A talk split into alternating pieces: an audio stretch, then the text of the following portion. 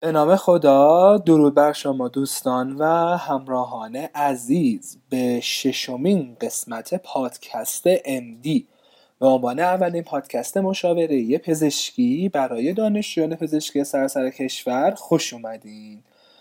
در راستای بحث در مورد تک تک دروس علوم های به صورت اختصاصی و جزئی توی قسمت پنجم در مورد آناتومی صحبت کردم. و توی این قسمت می‌خوام برم سراغ درس فیزیولوژی.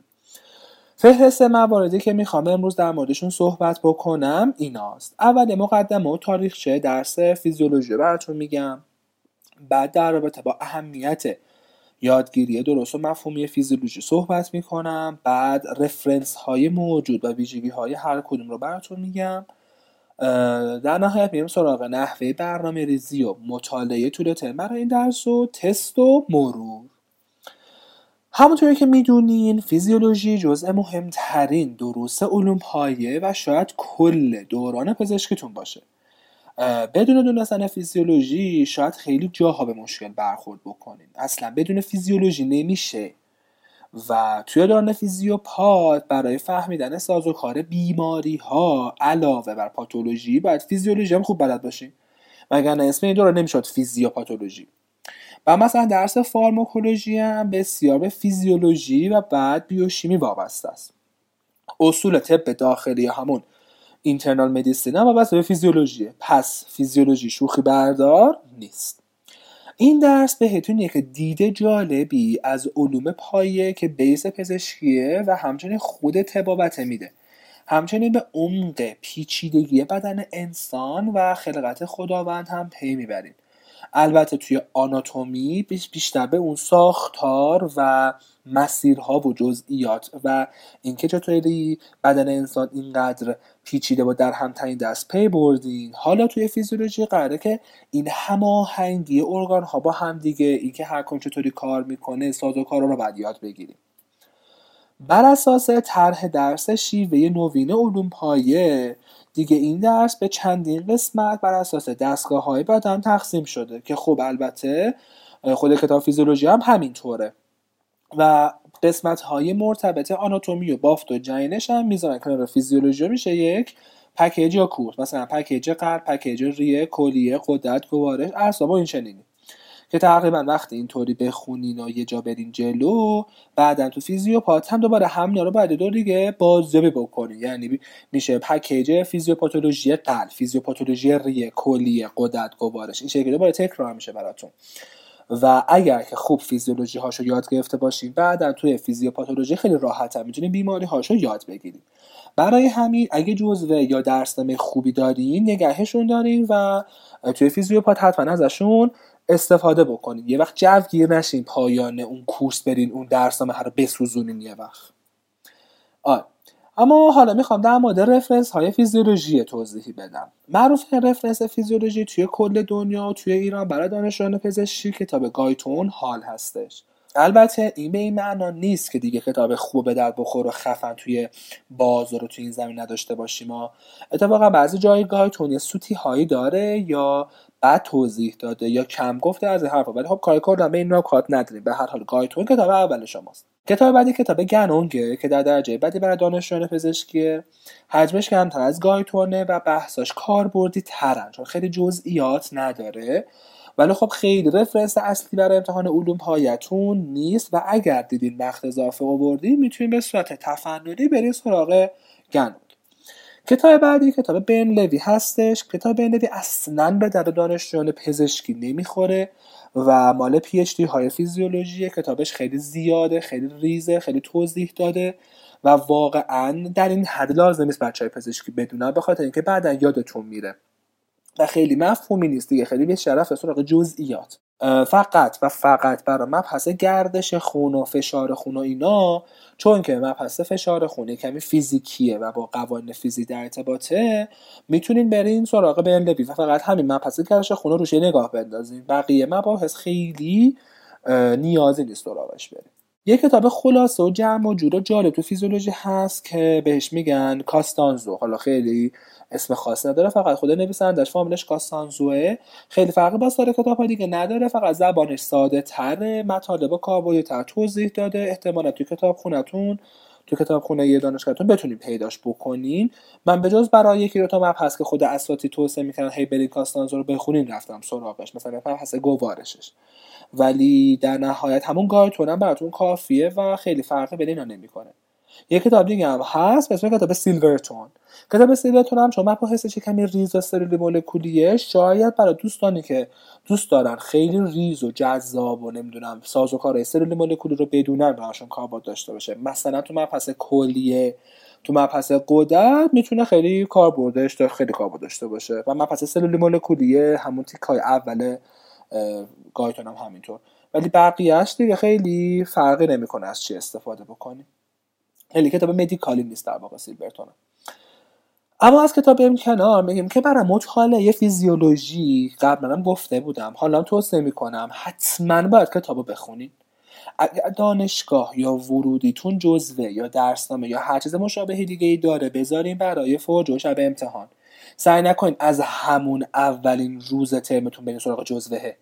حداقل یه دور کتابم در کنارش خونده باشین واقعا خواهشم و حواستون باشه کتابی که خونده باشین براتون میمونه.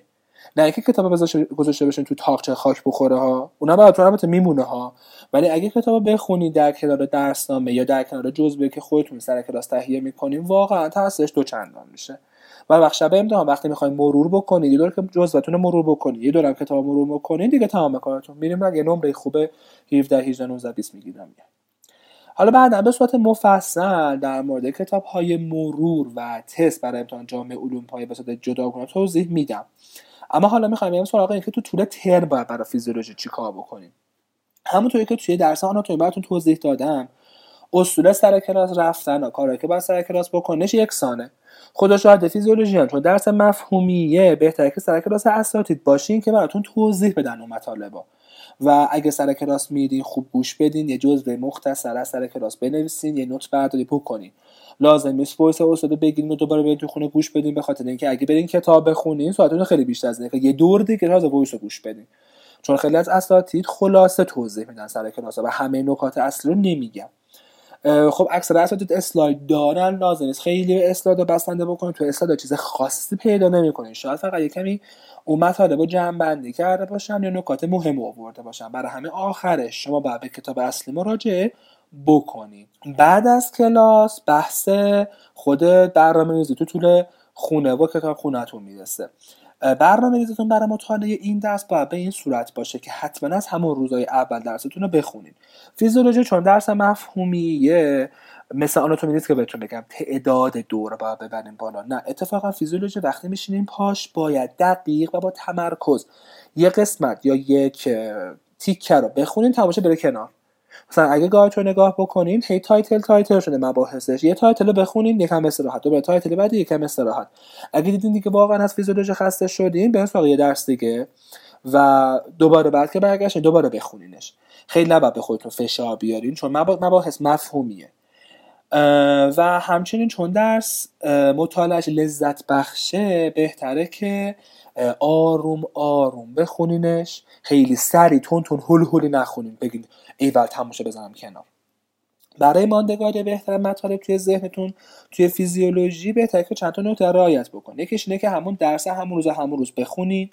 واقعا جلو میندازتتون از بقیه و برای اینکه بتونید درس هم روز هم روز بخونید باید از کتاب استفاده بکنید و واقعا فیزیولوژی هم درس نیست که بگم به این سراغ جزوه. واقعا کتاب بخونی بعد که جزوهش یا درسش آماده شده از اونها استفاده بکنید قبل از حاضر شدن سر کلاس هر جلسه جلسه قبل مرور کرده باشین و اگرم میرستین یکمی جلوتر برید پیشخانی بکنین.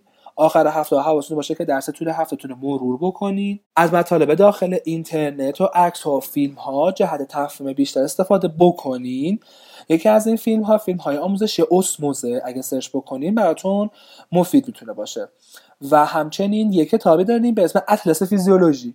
یکی از اطلس های فیزیولوژی اطلس فیزیولوژی انتشارات های تی ام باز کتاب خیلی جالبیه هر مبحث اومده توی صفحه توضیح داده. یه عکس گذاشته سمت چپ یه متن گذاشته سمت راست و بهش نگاه بکنیم مطالب خیلی خوب توضیح داده. همچنین کتاب نتر فیزیولوژی هم داریم.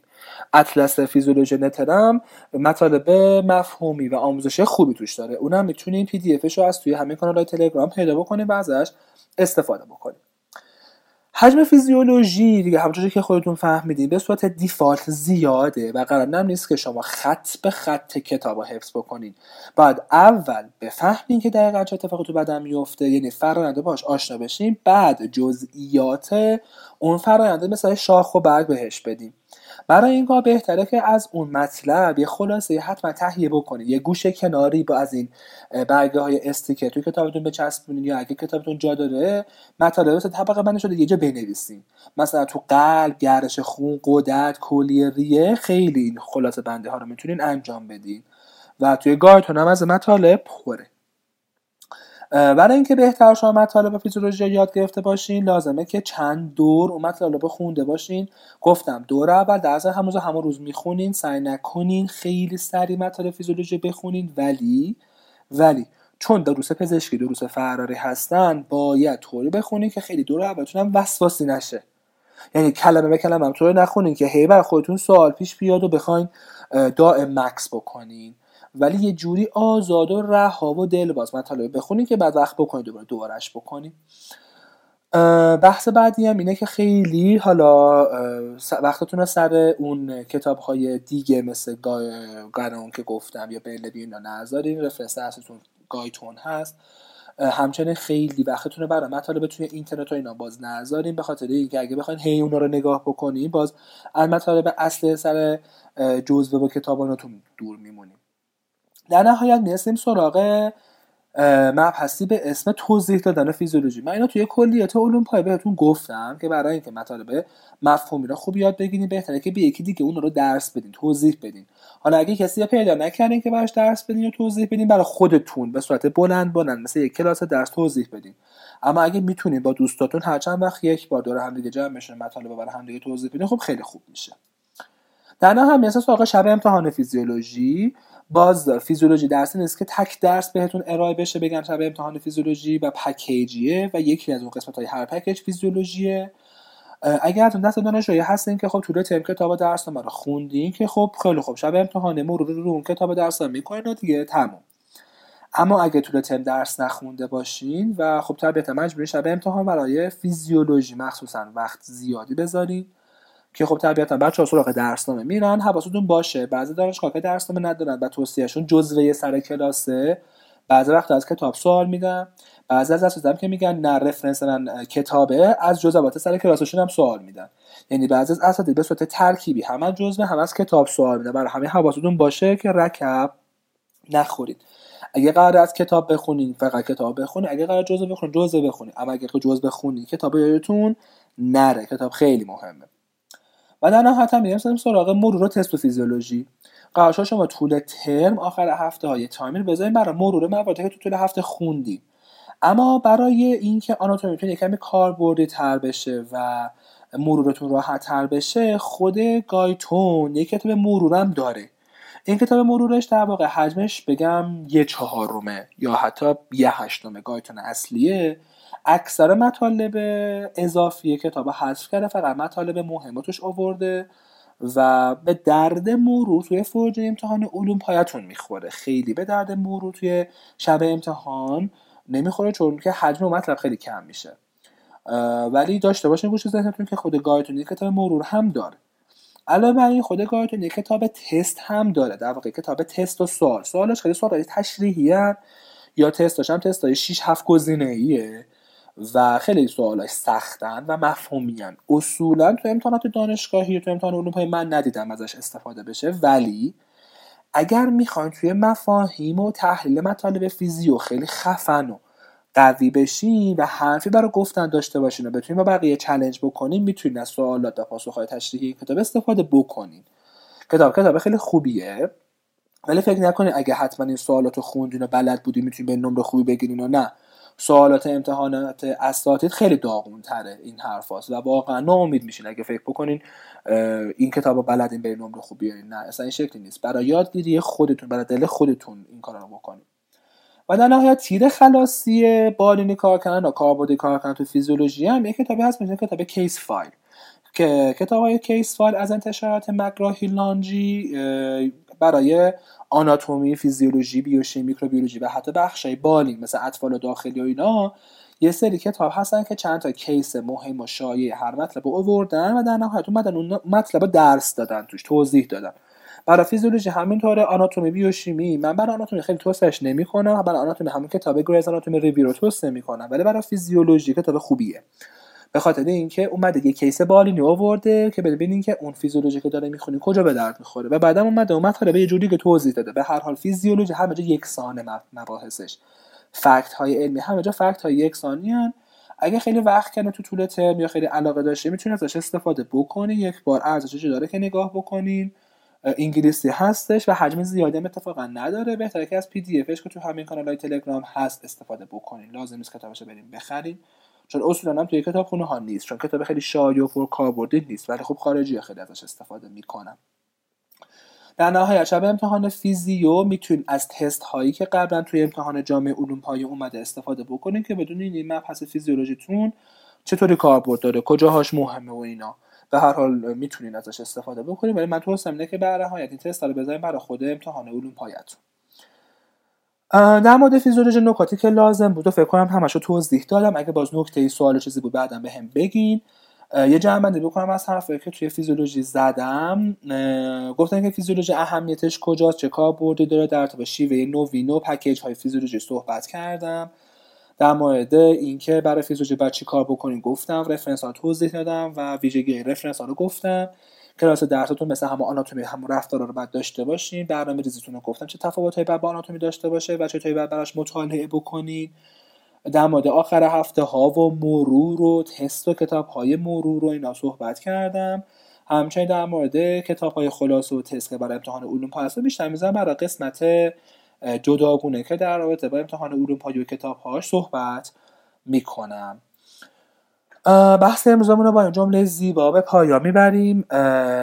میگه که اگر درک کنید افکار شما چقدر قدرتمندند هیچ وقت به چیزهای بد فکر نخواهید کرد. پس چی شد؟ اگر درک کنید افکار شما چقدر قدرتمندند هیچ وقت به چیزهای بد فکر نخواهید کرد. همونطور که می‌دونین جهت با من می‌تونید به کانال تلگرامی Magnificent Underline Doctors و همچنین پیج اینستاگرامی Magnificent Underline Doctors مراجعه بکنین. منتظر سوالات پیشنهادات و انتقادات شما عزیزان هستم. اگر از مطالب پادکست امدی خوشتون اومده و براتون مفید بوده اونو به سر دوستاتون و همکلاسیاتون معرفی بکنین تا با انرژی و سرعت بیشتری براتون مطالب مشاوره آماده بکنم. منتظر قسمت بعدی پادکست امدی باشید و خداوند مثل همیشه یارو نگهدارتون باشه. فعلا.